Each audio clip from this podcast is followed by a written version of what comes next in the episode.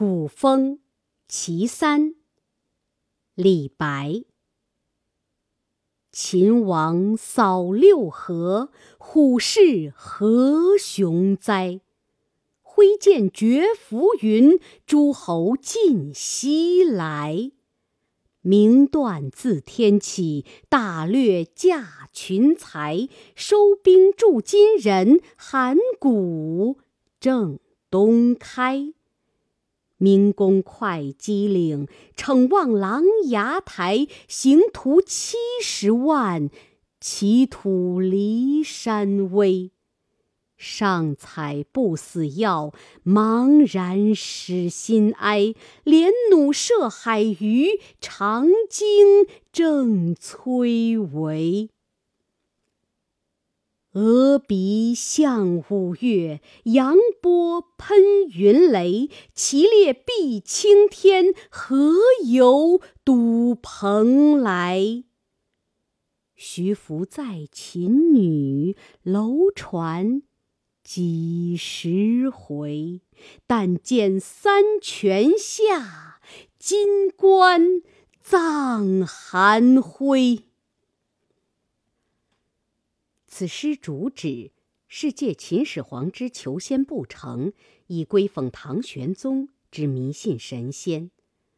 就思想内容而言，并不算李白一人之特见卓识，但就其动荡开合的气势、惊心动魄的艺术效果而言，实堪称独步。全诗大体可分前后两段，前段为宾。后段为主，主要手法是寓意先扬，忽息忽张，最后盖棺论定。前段从偏首至骋望琅琊台，颂扬秦王之雄才大略和统一业绩。头四句极力渲染秦始皇消灭六国、平定天下的威风。不言平定四海，而言扫空六合，包天地四方而言之。首先就张扬了秦王之赫赫声威，再用虎视形容其勃勃雄姿，更觉咄咄逼人。起二句便有猛虎绝人之势，紧接着写统一天下的具体情势。也就有如破竹了。三句浮云，象征当时天下混乱阴暗的局面，而秦王拔剑一挥，则环区大定。一个决字，显得何其果断，有快刀斩乱麻之感。于是乎，天下诸侯皆西来，臣属于秦了。由于字字掷地有力，句句语气饱满，不待下两句赞扬，赞扬之意已溢于言表。名断句一作雄图发英断，但不管名断英断也好，雄图天启大略也好，总算把对政治家的最高赞词都用上了。诗篇至此一扬再扬，欲为后段的转折叙事。紧接收兵二句，写秦始皇统一天下后所采取的巩固政权两大措施，亦是张扬气派。一是收集天下民间兵器，熔铸为十二金人，消除反抗力量，使天下莫于独也已。于是，秦和东方交通的咽喉函谷关，便可敞开了。二是于琅琊台、会稽山等处刻石，颂秦功德，为维护统一做舆论宣传。会稽岭和琅琊台一南一北，相距数千里，诗人紧接写来，有如信步护庭之间。成望二字，形象生动地展示出秦王当时志盈意满的气概。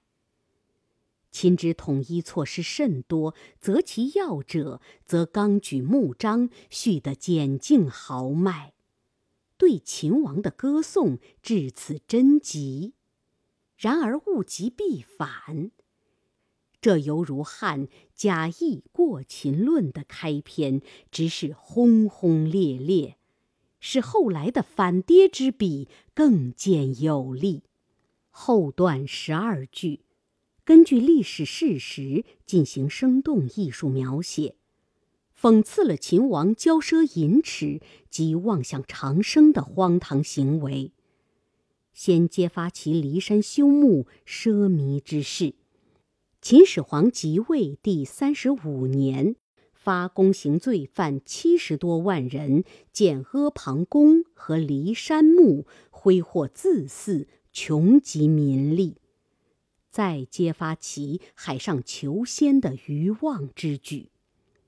始皇二十八年，其人徐福说：“海上有蓬莱等三神山，上有仙人及不死之药。”于是始皇遣徐福带童男女数千人入海追求，数年无结果，此即采不死药事。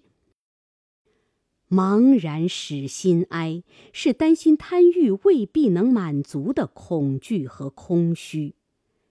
这四句对于前段笔锋斗转，真如骏马驻坡。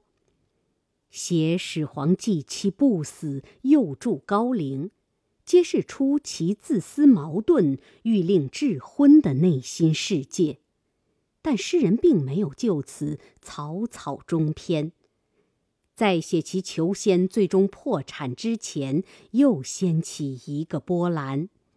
据史载，徐福诈称求药不得，是因海中有大鱼阻碍之故。于是始皇派人运着连续发射的强弩沿海射鱼，在今山东烟台附近海面射死一条鲸。此节文字运用浪漫想象与高度夸张手法，把猎鲸场面写得光怪陆离、有声有色、惊险奇幻。赫然浮现海面上的长鲸，骤然看来好似一尊山岳。它喷射水柱时，水波激扬，云雾弥漫，声如雷霆；它其裂张开时，竟遮蔽了青天。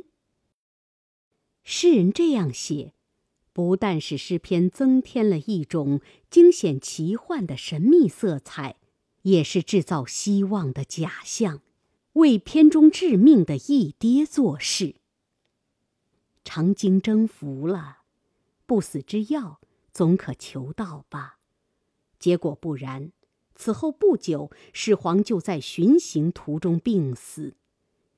但见三泉下。金冠葬寒灰，这是最后的反跌之笔，使九霄云上的秦王跌到地底，真是惊心动魄。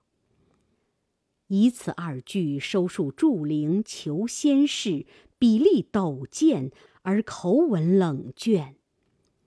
想当初那样明断的英主，竟会一再被方士欺骗。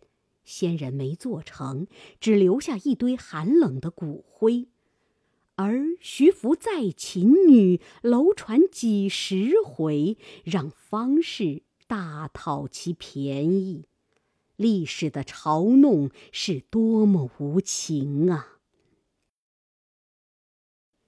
此诗虽属咏史，但并不仅仅为秦始皇而发。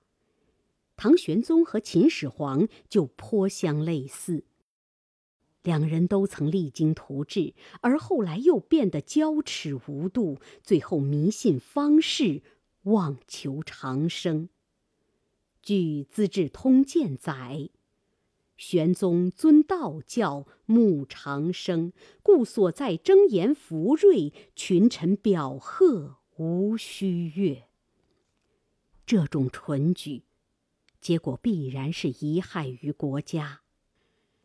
可见李白此诗是有感而发的，全诗史实与夸张想象结合，叙事与议论抒情结合，寓意故扬，跌宕生姿，既有批判现实精神，又有浪漫奔放激情，是李白古风中的力作。本文作者胡国瑞，朗读：蓝色百合。